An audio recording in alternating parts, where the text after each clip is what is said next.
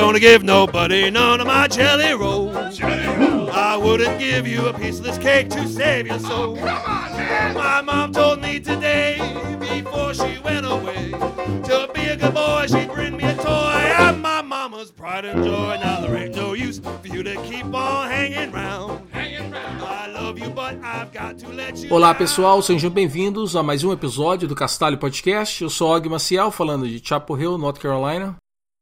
E eu sou Bruno Rocha falando de Guarulhos e hoje, infelizmente, o Eliezer, né, que tá todos os episódios aqui com a gente não pôde vir hoje, mas ele deixou algumas perguntas aqui pro episódio, né? Então a gente vai fazer questão de incluir aí as dúvidas que o Eliezer tem sobre a plataforma da, da Microsoft no episódio de hoje. É, então, já que o Bruno mencionou, no episódio de hoje nós vamos falar sobre a plataforma de desenvolvimento da Microsoft, que inclui ferramentas largamente utilizadas como C Sharp, o .NET, o .NET, eu não sei como é que é que fala no Brasil, tem o ASP, que eu não vou chamar de ASP, porque senão eu não vou aguentar falar essas coisas. Então, tem o ASP, tem o SQL Server, SharePoint, Xamarin e Azure. Recentemente, a Microsoft decidiu abraçar o open source, juntando-se à Linux Foundation, possibilitando então o intercâmbio de softwares com os sistemas operacionais Linux, ou GNU Linux. A Microsoft também abriu código-fonte de alguns de seus produtos e até mesmo lançou ferramentas direcionadas à comunidade open source. Bom, e para ajudar, né, hoje, já que, como todo mundo já sabe, a gente já trabalhou, né, com Microsoft, pelo menos eu, o Og e o Eliezer, eu acredito também que já trabalhou com Microsoft, mas atualmente a gente não está dentro dessa comunidade, a gente chamou um convidado especial aqui para ajudar a gente a entender, né, é, as novidades da, da plataforma, que eu sei que tem algumas, e entender também os motivos que estão levando a Microsoft para essa nova estratégia, né, de, de open source. Então a gente trouxe um convidado aqui que ele é MVP, né? É o, o, Most Valuable Professional, ou profissional de grande destaque. Eu acho que deve ter alguma tradução desse tipo. Mas é um título que a Microsoft ela dá para alguns profissionais que têm um destaque por participação na comunidade, principalmente. Eu acho que eu tô certo, mas depois o, o nosso convidado pode é, me corrigir. E esse cara trabalha com .NET desde que foi lançado, né? Ele tem tanta certificação, mas tanta, que eu parei de ler porque eu não ia dar tempo de eu falar. Ia ter que ter um episódio inteiro só para eu falar todas as certificações que ele tem é, da Microsoft. Ele é sócio fundador da Lambda 3, né? Então agora imagino que vocês já sabem quem é, né? Mas a Lambda 3 é uma das principais aí, mais inovadoras companhias de, de software focada também em tecnologia Microsoft. E ele também é podcaster no podcast da Lambda. Eu ouvi recentemente alguns episódios, achei bem legal. E assim como eu, eu também já estou sabendo que ele está tentando aprender italiano, né? Então, il mio amico Giovanni Bassi é um piacere averlo nel podcast. Olha só, eu gastei todo o meu vocabulário italiano aqui. Bem-vindo ao Castalho, Giovanni. Boa noite, boa noite. Tudo bem com vocês, pessoal? Tudo tranquilo, cara. Bem-vindo, então. Então, vamos começar logo a dar um pontapé nesse episódio. Eu e Bruno e Eliezer gostaríamos muito de saber um pouco sobre como foi que você começou a trabalhar nessa área de TI e principalmente como e por que que você decidiu entrar de cabeça nas tecnologias da Microsoft. Cara, é, eu, eu na verdade sou. Eu tropecei na área, né? Eu sou formado em administração e é, chegou uma situação em que era preciso. Eu vou, eu vou, encurtar, né? Porque senão vai ficar muito comprida só essa conversa. Deu, deu uma. Para quem quiser ouvir mais sobre isso, eu falei que o pessoal do Dev na Estrada tem uma entrevista só contando da minha história, né? Aliás, recomendo o Dev na Estrada, bruta podcast legal também. É, aliás, a mídia, outro parênteses dentro parênteses, né? Adoro podcasts, assim. Então, é a mídia que eu mais acompanho, eu acho que acima de todas as outras é podcast.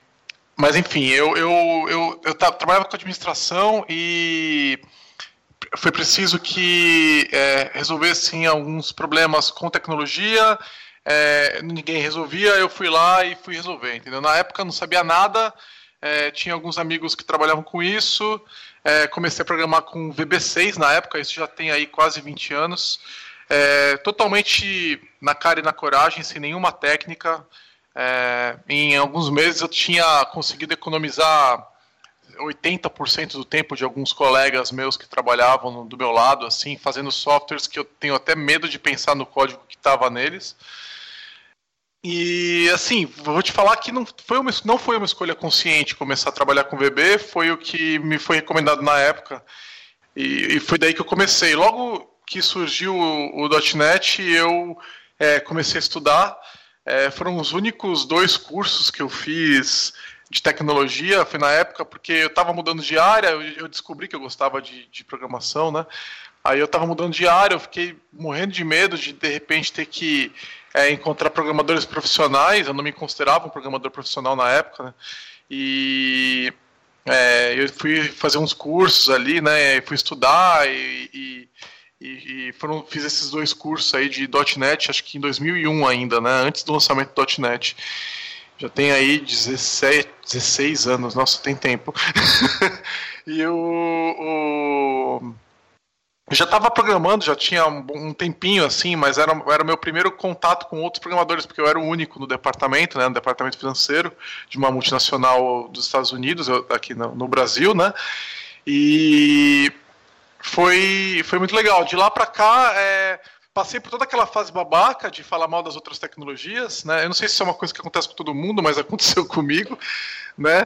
É, onde você defende só aquilo que você conhece, daí foi conhecendo outras pessoas, descobrindo que o mundo era maior.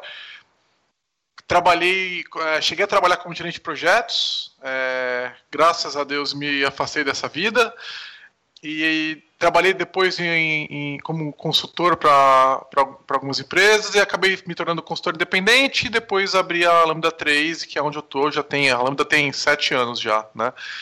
É, o que é um bom tempo para uma empresa brasileira, né? A gente está com mais de 70 pessoas na Lambda hoje, a gente entregou 100% dos projetos. É, não somos só uma empresa de .NET, a gente nasceu é, de só de Microsoft, vamos dizer assim, né? a gente nasceu com com bastante é, força também no front-end, fizemos bastante já projetos de Ruby, de Java. É, não, é, é, é, é que a, a, gente tem é, os dos sócios, né? Três são tem esse, tem esse, tem esse lado do .NET, Microsoft e tal, e o outro não tem, né? Mas a gente faz, faz bastante barulho, então às vezes o pessoal acaba conhecendo a gente só de um lado, né? Mas é, é, eu tenho código de produção em Python, em PHP, em Java, em em Ruby. É, Groove teve projeto aqui, mas eu não entreguei. Não, foi, não era eu que estava trabalhando. Então, assim, é, é, eu gosto de tecnologia, cara. Eu gosto de estar nesse meio. Até toda essa movimentação da, da Microsoft, agora pro, pro lado open source que vocês adiantaram aí, é, eu, para mim, quando aconteceu, eu falei, putz, cara, é, é, uma, é uma coisa muito legal, porque eu sempre gostei e eram mundos que não conversavam, né? Ou você vivia em um ou você vivia no outro, e hoje, cara, hoje você tem Bash no Windows, cara, rodando no é, binários nativos, entendeu? Sem recompilação, é uma coisa extraordinária, assim, sabe?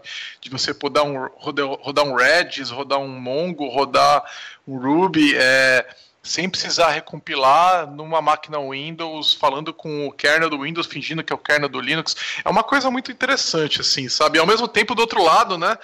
Todo o .NET rodando no Linux e tudo. Então, é uma conversa que não existia e que eu fico feliz que hoje exista.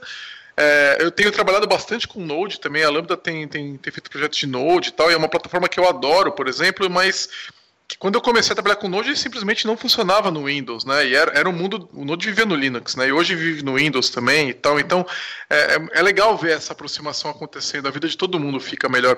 E o legal é que os caras resolveram fazer .NET certo agora, né? Não é aquele negócio monolítico, gigantesco, pesado que era antes, né? Então, é, porque, vamos lá, a gente tem o Java em multiplataforma há 20 anos, né? Os caras podiam ter feito de um jeito Java, de C, mas não, eles foram fazer do jeito Ruby de C, do jeito Node de C. Então, foi muito legal ver isso acontecendo, assim, sabe? Eu fico feliz de poder estar tá nos mundos que eu quero estar tá, sem precisar ficar brigando de um com o outro, assim. É, isso já nos leva para a próxima questão aqui, mas antes eu gostaria só de frisar que isso que você falou aí, todo mundo acho que passa por essa fase de ficar xingando as outras tecnologias. Eu já passei, todo mundo passa a gente fazer algumas trollagens. Eu acho que a trollagem, quando ela vem no, no tom de brincadeira ali entre os amigos, ela até que é legal, mas é, tem uma fase meio ruim aí que é a de, de ódio, de todo que é tipo de coisa diferente, mas que acho que é natural, né? Acho que faz parte do, do aprendizado.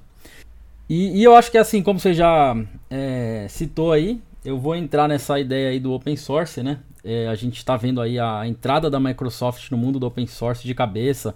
Tem até camisetas, Microsoft Loves Linux e tudo mais. E, mas nós sabemos que ainda assim, né, pelo menos, é, como eu disse aqui no início do, do episódio, né, se eu tiver errado, me corrija por favor, porque faz um tempo que eu estou longe da plataforma Microsoft, mas eu ainda tenho a, a, impressão de que a plataforma Microsoft ainda implica algum tipo de investimento, né? Que pode ser ou em profissional qualificado, ou em recurso de hardware ou licença, que ainda é um pouquinho maior do que outras linguagens e plataformas abertas. Então eu queria saber de você qual é o perfil, assim, geral do consumidor de tecnologias Microsoft. Se ela continua sendo algo para grandes empresas que têm grana para colocar ali nesse negócio ou se é totalmente viável para pequenas pequenos projetos, aqueles pet projects ou até para startups, se as startups têm adotado em larga escala. O que, que você acha disso? A Microsoft é coisa de gente grande, né, entre aspas, ou dá para a gente brincar e crescer e fazer várias coisas independente do tamanho?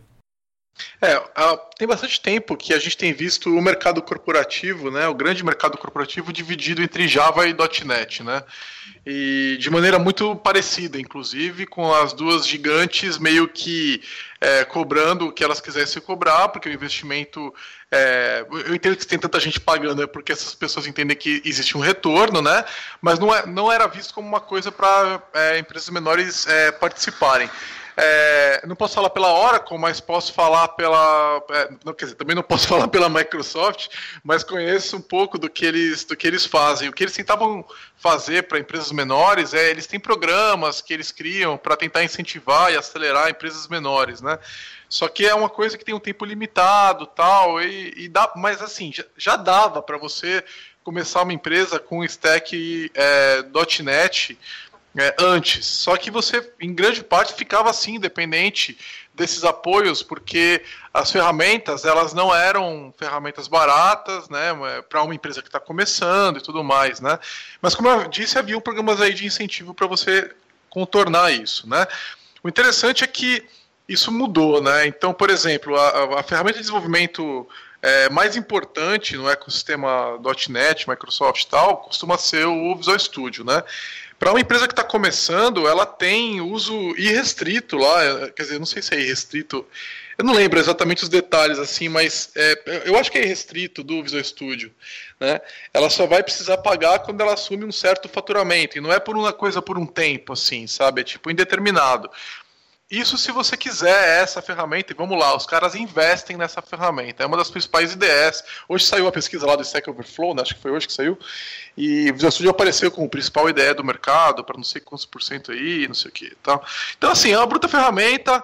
É, quando você tiver de um certo tamanho, você vai ter que pagar por ela. Se você for menor, você não vai precisar pagar. Legal, bonito, mas eles consertaram o negócio por um outro lado, né? O .NET foi, vamos dizer que foi praticamente reescrito. Vai a, a é, ele não mudou completamente, né? É, mas é, tem muita coisa que está parecida. Então, o investimento de quem trabalha com .NET há quase 20 anos, como eu, por exemplo, ele não precisa ser totalmente refeito, né? O C está lá, o jeitão das coisas está muito parecido, está muito familiar.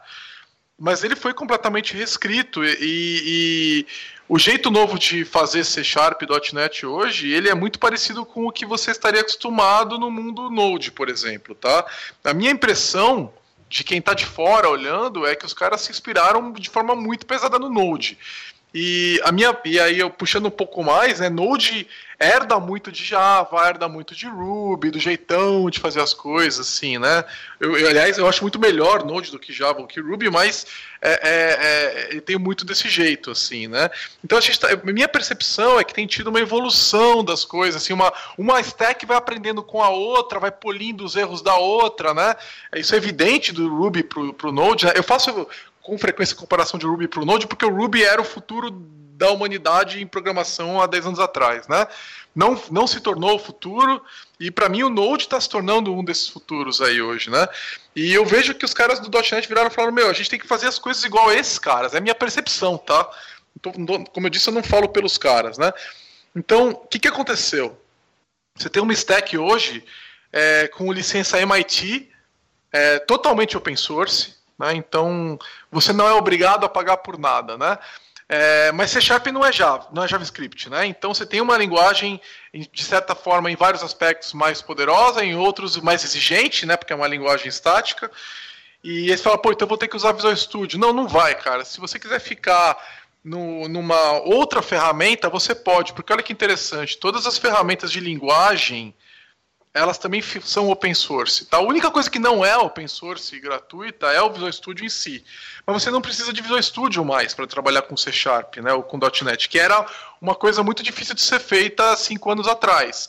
Então existe, por exemplo, o próprio Visual Studio Code, que não é usado só para C Sharp, né? Então é, eu estou super acostumado a trabalhar com, com code no, no trabalha com Node, por exemplo, mas também vai funcionar super bem com .NET, vai funcionar bem com Go, vai funcionar bem com Ruby, vai funcionar bem com Java, etc. Né? Então, é uma stack totalmente é, funcional, produtiva pra caramba, igualmente produtiva, vamos dizer assim, vai para C Sharp, do jeito que ela é para JavaScript, do jeito que ela é para Ruby, etc. Né? Assim como é qualquer outro editor de texto que você tem hoje no mercado. Né? Então, é, vão, vão, ter aí preferências. Eu gosto bastante do Code. Eu, eu por exemplo, comparando com o Sublime, é, eu acho ele melhor. Eu tenho uma licença de Sublime, eu paguei para ter Sublime, né? E, e, hoje eu considero que o Code, é, é mesmo sendo gratuito, open source, é, acaba sendo um editor de texto melhor.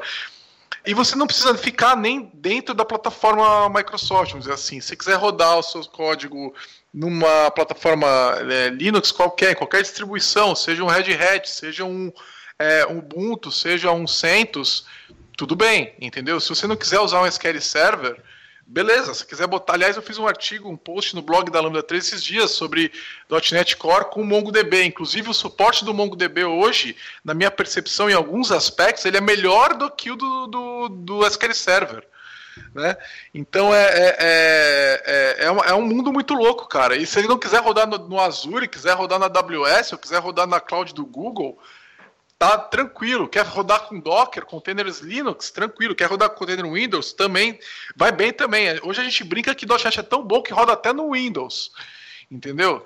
É, é, é, é uma mudança, assim, é, é muito radical é, de, da maneira anterior de fazer as coisas, tá? Então, é, é ah, outra coisa muito louca, você hoje se adquire, vamos dizer assim, adquire, né? O termo não é bom em português, né? Você acquire, né? Mas você é, é, é baixa o .NET em, sei lá, 20 megas, 30 megas, você instala com o apt-get, entendeu? É, coisa que você não imaginaria que existiria uns anos atrás, entendeu? Tem imagens de .NET no Docker Hub. Então, assim, é, pô, eu curto o Visual Studio, curto a produtividade que de repente os caras estão investindo na ferramenta e ela me dá, curto a IDE, quero usar. Beleza, cara, vai lá. Se você for uma empresa pequena, você não precisa pagar. Se você é uma empresa maior, você quer pagar, você pode pagar. Vai, você vai precisar pagar se você for uma empresa maior, né? É, pô, não quero usar, quero usar a ideia da JetBrains lá, acho que é Rider. Beleza, pode usar. Usa. A JetBrains faz ideias excelentes. É, inclusive, é, ela é feita em Java, pelo que eu me lembro. Todas as ideias da JetBrains são feitas em Java, né? E, e beleza, é, pode usar também. Meu, prefiro editor de texto, quero codar no Vim. Beleza, cara, eu direto, quando eu tô no Linux, eu codo do C Sharp do Vim. E fica tranquilo, fica de boa, cara. É, não, não tem, é, é, é, é uma coisa que funciona perfeitamente, entendeu? Porque todos os serviços de linguagem também são open source.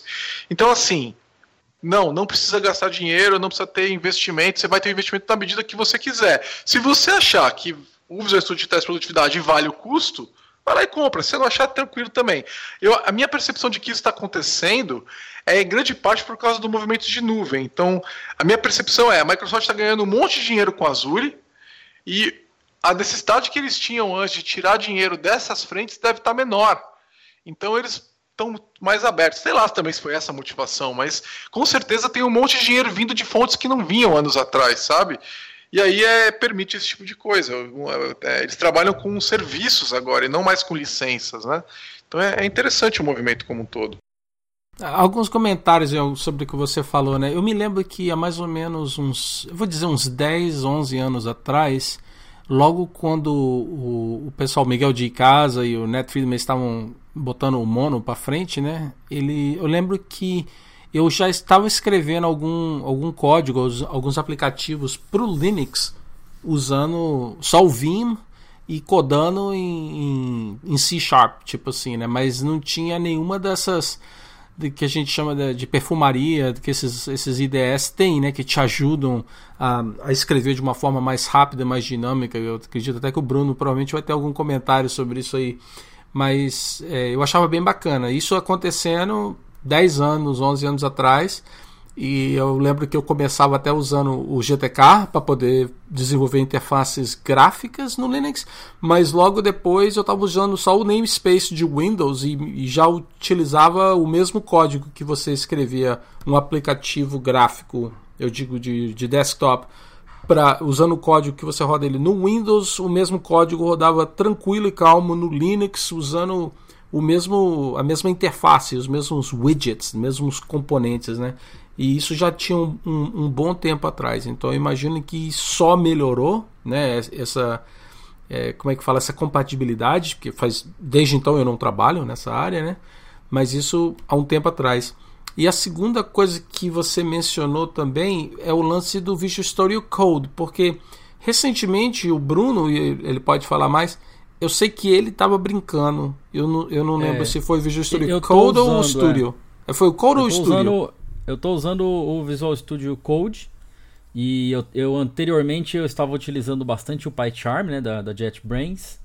E aí eu decidi um dia desses testar o code e instalei o plugin de Python, de Markdown, de RST, as coisas que eu mais uso no dia a dia para documentação e, e, programação. E aí eu achei o, o, o, code muito legal, achei ele leve. E a maioria das coisas que eu tinha lá no PyCharm eu consegui nele, né? Que é fazer refactoring, dar um Ctrl e clicar em cima de uma classe no Python, de uma função ir para a definição, ou encontrar todas as referências. Ou seja, essas facilidades básicas, assim, para quem programa só back-end, eu achei ele bastante interessante. Como eu não tenho usado para outras coisas, além de escrever muito teste em Python, eu não tenho assim uma opinião ainda maior, mas a parte básica realmente até agora eu achei ele eu vou até arriscar dizer que eu achei mais legal do que o, o Atom ou o, o, Sublime, né? Eu tinha um problema com ele que era. Ele, assim, eu, eu, trabalho com Vim já tenho. Desde que começou a Lambda, né? Eu aprendi com um, um do, do, dos caras da Lambda e, e vinha aquele negócio, quando você começa, né, cara, a fazer direito tudo, né, não usar mais setinha e aprender os movimentos e tudo, você fica viciado e eu, eu me sinto assim, não importa o poder da IDS, se ela não tiver um Vim-Mode, eu não quero nem pensar em usar, entendeu? E o Code, ele tinha um plugin muito ruim de Vim, entendeu? Então, todo mundo falava, nossa, mas o Code tem isso, o Code tem aquilo. Eu falava, cara, não me interessa. Eu não vou pôr a mão enquanto eu não puder, pelo menos, não me irritar com ele a cada três tecladas que eu dou. Se o Eliezer tivesse aqui agora, ele ia te ajudar nessa propaganda aí do Vim. Ele é um grande fã. É, pois é, e cara, é, é assim, a ponto de quando eu tô no Word, é, eu tô na web, em algum browser, eu ficar puto, porque é, não, não consigo fazer os movimentos com HJKL, não consigo usar O para abrir linha, é, é, é, sabe? Não consigo usar DD para cortar. É ridículo, porque eu, por exemplo, em vez do ESC, né, eu uso JJ para eu remapeei para o ESC, né? E o, eu tô escrevendo no Word e de repente aparece o JJ, puta, não tô no Vim, né? Mas é, é é, aí agora, tipo, tá, tá, usável, assim, sabe? Eu não, eu não fico mais xingando ele é, o tempo todo, porque o plugin de Vim tá, tá num ponto em que ele é, me atende, de vez em quando eu tenho uns movimentos que não me atende, ou ele cola um negócio errado, posiciona o cursor onde não devia, mas não é nada crítico, assim, sabe? E, e eu, eu, eu, tenho curtido o Code também, assim, eu gosto muito que ele. Mesma coisa que vocês falaram, é, é rápido e leve para abrir, entendeu? É, eu, eu instalei ele hoje pela primeira vez e carreguei alguns dos nossos projetos em Python. Estava até fazendo um pouco de refactoring aqui. Eu, eu achei super leve. Até hoje eu rodo Mac, tá? Eu estou no Mac OS. Eu não consegui instalar é, e rodar de forma tranquila o PyCharm. Não consigo. Ele me, é muito pesado. Uh, eu dei a ideia de ter que instalar o Java só para começar também, mas ele é muito pesado mas eu eu tô bem satisfeito com algumas horas de uso. Eu estou muito satisfeito com com Visual Studio Code. E aí, como você mencionou algumas alguns IDEs aí, você falou PyCharm, falou de Sublime, Vim, você tem você tem como você dar uma comparada entre eles para falar assim qual que são as funcionalidades que talvez o, o Visual Studio ou o Visual Studio Code teriam que que são as coisas que realmente fazem a diferença, a maior diferença para você entre usar essas IDEs? Então, o Code é o editor de texto, né? Eu não, não classificaria ele como IDE, não, mas é, é, eu acho assim, né? Eu, a minha percepção é que a, a, ideia ela tenta ir mais longe, né? Ela quer, ela quer fazer mais, ela quer ter uma interface gráfica, um designer gráfico, às, às vezes, né? É, coisas que normalmente um, um, editor de texto não vai ter, né? Então o code é assim, ele é bastante simples, né? Ele tudo, é, ele tem algum, ele tem plugins, ele não tem firula nenhuma, né? Basicamente você vai ter um editor de texto, você vai ter um umas janelinhas de terminal e tal, que você pode colocar, ou de saída de texto, assim, de um comando que você executa. Ele tem uma árvore de arquivos, que é uma coisa que eu também coloco no Vim com, com NerdTree. É, e ele tem uma coisa que eu já acho que é uma coisa que já tem muito a ver com o IDE, mas que está presente nele, que é o debug, né? Então você consegue debugar Cara, uma coisa que a Microsoft sabe fazer é essa experiência de debug, de desenvolvimento ficar boa, assim, sabe? É, então tem ali também o, o, a questão da, do debug, e isso em qualquer plataforma, em, JavaScript, com Node ou sem Node, ele debuga JavaScript dentro do Chrome também, é, ou, ou, via Python. Ele, ele cara, é, é, um negócio bem extensível, assim, né? É, comparando com o Vim, cara, o Vim é bare bones, né? É, é, o lance do Vim é, é assim, você tá num, numa, numa outra pegada, né? Então é, você vai ter uma árvore de arquivos, beleza, mas ela não é gráfica, ela é texto, entendeu? É, eu, inclusive, normalmente não uso nem o Vim gráfico, né? Eu uso o Vim no terminal, né? Porque eu, eu, já, eu já integro lá com Temux e faço minhas, meus terminais são tudo, né? No, diferentes, assim, né? Que é igual todo mundo que tá no Linux, na verdade. Mas é, é, aí é, eu não abro o Vim gráfico, eu abro o, o GVim, né? Eu abro o Vim no, no, na console. Mas também tem o plugin para commit de Git, né? Que, é, como é que chama? Não lembro agora. O terminal, é os Git hooks lá, não? Ou, ou, você fala plugin do próprio Vim? O, o plugin do próprio Vim, eu uso Fugitive, ah, tá. que é do cara chamado Tim. É, é um cara chamado Tim Pope, que era o cara é um monstro, né? Ele faz é. uns, uns plugins incríveis, assim, né? e... e é, um deles é, é esse Fugitive. Que, cara, eu, não importa o que está acontecendo, se eu tenho um problema de é, merge, é, de conflito de merge, eu resolvo no Vim, cara. Não importa onde eu tô. É, agora me indicaram um hoje pro Code que eu vou testar. Logo, logo, próximo conflito de merge que eu tenho, eu vou experimentar, chama Bet Better Merge. Aí eu instalei ele hoje. Vamos ver se de repente eu, eu consigo sair do Vim, porque o, o Fugitive é muito bom para isso. E, mas assim, vamos lá. Enquanto editor de texto, sinceramente, ó, use o que você preferir, cara. Eu não vou falar mal nem bem de nenhum, não. Eu acho que cada um tem o seu que prefere, tem muito uma questão pessoal, né? E, e mesma coisa eu acho que vale para IDE. Agora, de relação a editor de texto ou IDE, aí é outra discussão, né? É, é, depende do que você está fazendo, depende do tipo do projeto, depende da linguagem, é, depende do. Por exemplo, ó, se você quer fazer uma edição rápida, não faz nenhum sentido você abrir uma IDE. Só o tempo que ela vai um Eclipse, um Visual Studio vai levar para abrir, você já foi fazer outra coisa, entendeu? Agora, se você tá, vai fazer um negócio que você vai ficar o dia todo, não sei o quê, o tempo que ele vai abrir não faz diferença. Porque aí vai ficar aberto lá o tempo o dia todo, tá, vai ficar funcionando e tal. Então, depende muito do que você está fazendo, depende do, das diferenças de produtividade. Olha que louco. Hoje, os serviços de linguagem do C Sharp, toda a linguagem C Sharp e o VB também, né, são todos open source. Né? Então, é, é, é, as mesmas é, interfaces, as mesmas APIs que você vai utilizar para fazer uma refatoração no Visual Studio ou no, eu imagino que o pessoal da JetBrains está usando também, ou no Visual Studio Code, elas são as mesmas para os três, entendeu? Então, uma refatoração, quando ela é inventada lá, é, alguém cria esse código para essa refatoração, ela pode ser usada igualmente no Vim, no Code, no, no Studio, no Sublime, em qualquer lugar, porque os serviços de linguagem são open source, entendeu? Então nem isso você tem mais de maneira é, é, mais é, é, produtiva num, num, num, lugar ou no outro, entendeu? É, tem um ponto que eu acho que talvez hoje no Visual Studio ainda esteja muito melhor, eu não sei se eles já resolveram isso no Code, que é o lance de você ter múltiplos projetos C Sharp, .NET, no Code acaba tendo, você tem que ficar trocando o projeto. Eu não lembro, isso não estava tão bom. Ah, isso é verdade. Eu notei isso. Você tem que, na verdade. Eu, eu para dizer a verdade, eu gostei disso por um lado. Porque eu, quando estava no PyCharm, eu tinha, sei lá, 30 projetos abertos numa mesma janela do PyCharm. Uma coisa insana. Sabe aquele vício de você ter várias abas no Chrome? eu tinha vários projetos na mesma janela do PyCharm e era uma loucura. Às vezes eu não sabia se eu estava editando uma função de um projeto ou de outro. E agora eu com o Code, eu já tenho aqui umas duas semanas que eu estou usando, você não tem como abrir mais de um projeto numa, numa mesma janela. Tem até um plugin lá para Project, mas ele acabou dando, dando problema na hora que eu instalei, eu já desisti. E aí eu estou usando assim, eu entro, ativo a minha Virtual Env do, do Python, eu dou um code ponto dentro do, do terminal da minha Virtual Env e ele abre para mim já o code configurado já, né, com o bind daquela, o interpretador daquela Virtual Env para eu poder é, fazer os inspects no código. E aí, se eu for para um outro projeto, eu geralmente é, eu, eu abro uma outra aba no meu terminal e aí lá eu ativo outra virtual env do Python e digito code ponto e aí ele abre outra janela com outro projeto. Então, para quem usa múltiplos desktops, né, no, no Linux ou no Mac, acho, acho que o Mac tem isso também, não me lembro. Isso é legal, porque aí você deixa cada janela em um, desk, em um, um desktop virtual diferente e vai mudando só na setinha, né? Ctrl e a, e a setinha. Então, particularmente eu achei isso bom, porque vai me tirar esse vício de deixar muita coisa aberta ao mesmo tempo.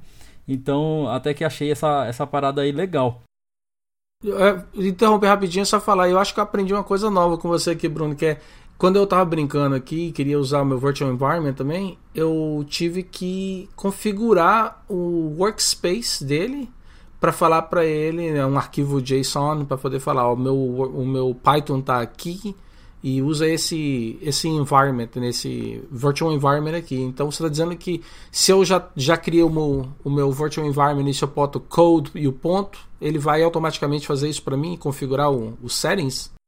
É, o que eu aprendi foi o seguinte, eu, eu inclusive eu, eu escutei o podcast esses dias do Python Bytes e o cara que foi o criador desse plugin de Python aí do Visual Studio Code, ele dando a entrevista deu essa dica, né? Porque assim, você tem que entrar lá no, no Settings, aí você tem o User Settings e você tem o Project Settings. Aí o Project Settings, ele grava uma pastinha lá que é o .vs code e tem um JSON lá que é daquele projeto. Ali você pode dizer, olha, eu quero que esse projeto não use o PEP8 linter, tenha tantos tabs. É, você configura aquele projeto do jeito que você quer. E aí ali você pode dizer, ó, quero forçar que você use essa virtual env, esse interpretador Python aqui, tá aqui o caminho do binário. Só que aí você tem que fazer isso para cada projeto e salvar nessa pasta VS Code aí, né? Pode ser até através da interface. Mas aí esse cara deu a dica, que é o cara que escreveu o plugin, né? Então, obviamente que para isso acontecer, você tem que ter aquele plugin Python instalado. E aí você vai no terminal, dá lá um work on, o nome da sua virtual env, aí você ativa ela no terminal.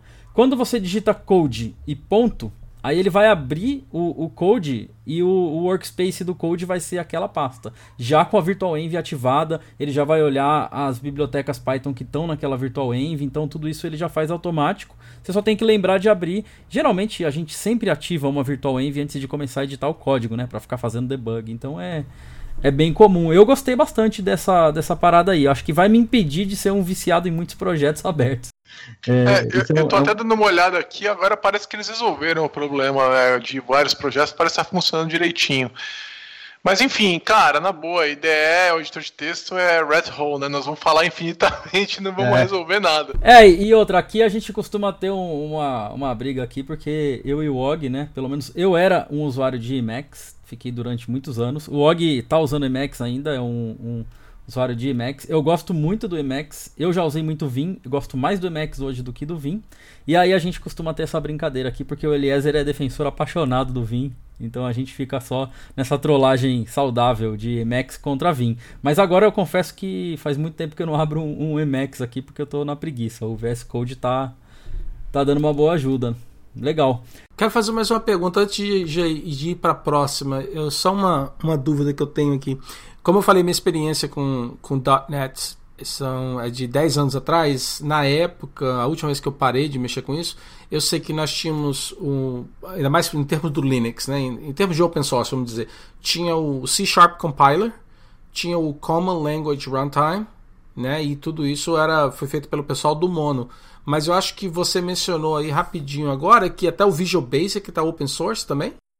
Também tá. Todas as é, C, é, Sharp já era, C Sharp agora e VB também, tá? Isso tem uns três anos que o C Sharp e VB são open source. É, eles foram reescritos do zero, é, eles eram escritos em C++, né? E agora são escritos C Sharp é escrito em C Sharp, VB é escrito em VB. E os, é, os três, né, C Sharp, VB e F Sharp, compilam para uma linguagem intermediária, IL, que eles chamam, né? Que depois é compilado para nativo. Inclusive, já tem agora uma, um ponto legal para caramba, um projeto lá deles de é, compilar código intermediário para código nativo é, para uma determinada plataforma e de forma que ele fique independente do .NET, inclusive estar instalado na máquina. Então imagina que você vai fazer uma aplicação, uma ferramenta, vamos pegar mais simples possível, no terminal. E você quer, sei lá, parsear texto, sei lá que você vai querer fazer, né? É, você gera um executável, binário lá executável, aí você compila ele para o nativo. Então vamos dizer que você está no Red Hat, sei lá qual versão. Quando você compilar para aquela versão, aquele binário pode ser copiado para qualquer outra máquina que suporte a mesma arquitetura, etc., sem precisar de .NET, entendeu? E, e, vai simplesmente funcionar, tá? Isso é, sempre, é, meu, é, é, basicamente você copia um único arquivo e ele roda. Né? Então isso é tudo é, é muito louco isso aí tudo, cara. Tá, tá, tá, tudo andando mega rápido. Então sim, é, tá tudo open source. É, isso, assim, olha só, existe ainda o .NET que já existe desde 2002 mas eles usam o mesmo compilador. Né? A arquitetura do .NET ela permite que você tenha toda uma reescrita do .NET dessa forma, mas continue evoluindo a linguagem. Né? Então é, é, a linguagem ela tá acabou de sair agora o C Sharp 7 com o Visual Studio 2017, etc, etc. O C Sharp 7 funciona com os projetos mais novos que, que eles estão chamando de .NET Core e com o anterior, os projetos anteriores, que são os do .NET Framework, tá? Então, é, é para quem quiser tentar, não importa, Linux, Windows, Mac, Raspberry Pi, é, basicamente, é, você vai lá no dot.net, né, que é dot.net, e vai ter lá o, o procura o .NET Core, é, é, basicamente vai ter instrução para a tua plataforma, tua arquitetura, a pt-get install, ele acrescenta umas ppks ali, e a pt-get install e tá, tá rodando, é simples assim. Bacana, eu, eu, confesso que eu tô um pouco impressionado ainda, porque assim, eu trabalhei com Microsoft durante algum tempo, entre 2007. Na verdade, na faculdade, né, eu participei das células acadêmicas, fiz o MCAD e o MCSA. E aí depois eu trabalhei com .NET até, o, até metade de 2010. E eu lembro que na época, dentro do meu time, né, trabalhava numa empresa é, grande até de, de, de software que trabalhava só com Microsoft. Na época a gente já fazia mobile, né, com Microsoft, mas era para coletor de dados. E eu me lembro que era só falar de terminal para os programadores Microsoft que a galera já entrava em pânico. Você falava, não, tem que abrir um terminal. O cara falava, não, eu nem sei o que é isso, não quero ver. E eu tô achando muito legal esse, esse mindset, assim, de certa forma mudando, né? E, e, e o pessoal, assim, a comunidade, a plataforma interagindo cada vez mais com, com os outros ambientes, que fica uma coisa comum para todo mundo. Só uma observação, em grande parte ainda tem muita gente assim, tá? É, o, esse movimento todo ele é muito recente. O interessante é aquele negócio que eu acho que, a, que, a, que eu vejo que a Microsoft sempre faz de não deixar ninguém para trás. Então, aquele programador que ainda quer ficar só dentro do Visual Studio, que está programando há 20 anos e tal, nessa plataforma, e está acostumado, e gosta, está satisfeito, ele não precisa estar no terminal. O legal agora é que se você quiser estar no terminal, você pode. E o legal ainda é, não é um terminal zoado. Os caras fizeram certo, entendeu, cara? É, é, meu maior medo era eles fazerem aquele terminal que nada parece familiar, que nada tá certo, mas eles fizeram do jeito certo, assim, os comandos estão feitos do jeito certo, é um, é um é, é Unix feelings, assim, sabe, quando você tá usando. Então, é, é eles, é, ainda bem, porque eu tava, já tava vendo quando eles começaram a falar, putz, eles vão fazer tudo errado, cara. Eles vão fazer o jeito Microsoft do terminal. Você citou né? isso aí, eu lembro, assim, que, que teve um, um GitHub aí, uma issue no GitHub sobre o PowerShell recentemente, que foi meio polêmica, né? Porque o criador de uma das é, ferramentas de Linux, eu não lembro se era o LS, um comando Linux lá que é, que é um, uma ferramenta que é, tem um mantenedor. O pessoal que escreveu do lado do Microsoft fez algo, mas eu não, como eu não lembro agora, não vou. Talvez fique para um próximo episódio ou a gente, é, eu te mando aí para depois você dar os comentários. Mas agora, lembrando, né, que eu estava falando dessa época que eu trabalhava com com Microsoft, e eu lembro que em 2010 eu li uma entrevista sua que você deu para o eMasters, né, que foi é, uma entrevista mais sobre arquitetura de software e tal, foi em 2010. E eu me lembro que naquela época, né, naquela entrevista, é, a pessoa lá do eMasters te perguntou assim, ó oh, Giovanni, eu vou te falar aqui alguns ambientes, né, algumas soluções. Imagina que eu sou o, o, o, o gerente aqui do projeto e tô te chamando aqui como meu arquiteto e quero te saber qual é a abordagem para esse projeto, né? E aí eu lembro que ele citou um projeto lá de, de web com intranet e tudo mais. E nessa ocasião, né, eu, eu lembro que você citou recomendou naquela época, obviamente que são sete anos, né? Já se passaram, muitas coisas mudou, mas naquela ocasião você recomendou que uma solução de intranet, por exemplo, poderia ser desenvolvida com o WPF, que é o Windows Presentation Foundation, e o Silverlight, né? Então, depois de sete anos, muita coisa mudou, né? A gente pode perceber por tudo isso que você já falou na, no jeito de, de trabalhar da Microsoft. E agora eu quero saber de você o seguinte: você acha que o desenvolvimento para desktop ainda faz sentido? Ou que tudo de uma forma ou de outra já está convergindo para a web, inclusive dentro da plataforma Microsoft, né? E também quero saber se a Microsoft continua investindo nisso, né? Ainda tem algum investimento para desenvolver software é, desktop ou Silverlight, coisas desse tipo? É, não, vamos falar Silverlight que pode surgir a loira do banheiro, alguém vir perseguir a gente, né? o Silverlight não existe mais, a Microsoft não fala que ele está morto porque ela deixa ele lá zumbizão, né? Eu não trabalho para a Microsoft, então eu posso falar. Minha visão é que o Silverlight morreu, né? É, o WPF, ele tá sim vivo, saiu na última versão do Visual Studio, e geralmente isso quer dizer que ele significa que ele vai viver mais sei lá quantos anos, pelo menos 10, pelo que eu me lembro, que é o tempo de suporte, tá? É, ou seja, a gente provavelmente terá WPF até 2027, né? Com suporte. Não sei se vai estar em ferramentas e tal que saírem em 2027, mas se você quer começar uma aplicação da PF hoje, você vai ter suporte até aquela, aquela data. Aí, assim, não sei os detalhes exatos de tempo de suporte, estou tentando me lembrar, eu imagino que são 10 anos. Mas, é, mas eu não vejo mais Microsoft recomendando. O que eu tenho, vejo, tenho visto eles recomendando, se você está num ambiente totalmente Windows, é que você faça aplicações para o Windows 10, que eles chamam de aplicações universais. Né? Que aí, o que acontece? Você vai rodar essa aplicação é, ela vai ser é, é, distribuída pela Store do Windows, entendeu? Mesmo se for uma corporativa, você também tem uma série de motivos para rodar aplicações desse tipo. Você pode ter uma store corporativa que você vai gerenciar e tudo mais, tá? Então eu diria que o foco parece ter mudado completamente de aplicação desktops desse, nesse formato para aplicações que a gente também acho que a gente também pode chamar de desktop, mas esse formato universal, né? Que aí ela roda num sandbox, ela vai ser muito fácil de instalar ou desinstalar, etc. Tá? Mas o WPF está lá. O que eu tenho, dito isso, né, o que eu tenho visto é que as empresas em geral não estão fazendo isso, tá? É, é, as empresas estão indo para a web massivamente. Não, não, não, me lembro mais quando foi que uma empresa começou uma aplicação desktop, cara. É, geralmente vão ser coisas muito específicas que a empresa precisa fazer. Então, é, é, é, por exemplo, um caixa de supermercado, não vai, ele vai ter que ter alguma aplicação ali que, que fale com a impressora que está naquela máquina. Né? Você não vai fazer um print server para rodar no caixa de supermercado, isso não faz sentido. Né? Então, assim, é, é, é, se bem que caixa de supermercado daqui a 15, 10 anos não tem mais, né? Vocês viram que a Amazon está fazendo lá, mas é. pelos próximos 10 anos, né? a gente vai precisar de alguma coisa rodando na máquina da pessoa, mas também não vai ser WPF, esse pessoal roda coisas ainda mais leves, né? Então é, é eu, eu, vejo que existe um movimento de distanciamento total do desktop. Eu acho que a, a web está ganhando essa briga de maneira que é, fica muito difícil competir.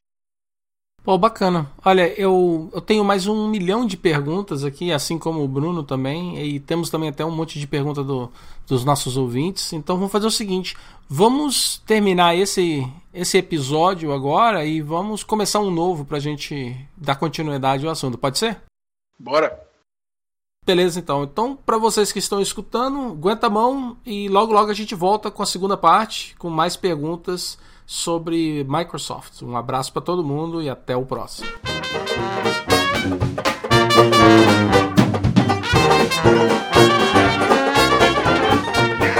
Ain't gonna give nobody none of my jelly rolls. I wouldn't give you a piece of this cake to save your soul. My mom told me today before she went away to be a good boy, she'd bring me a mama's pride and joy. Now there ain't no use for you to keep on hanging round. Hanging round. I love you, but I've got to let you down. My jelly roll.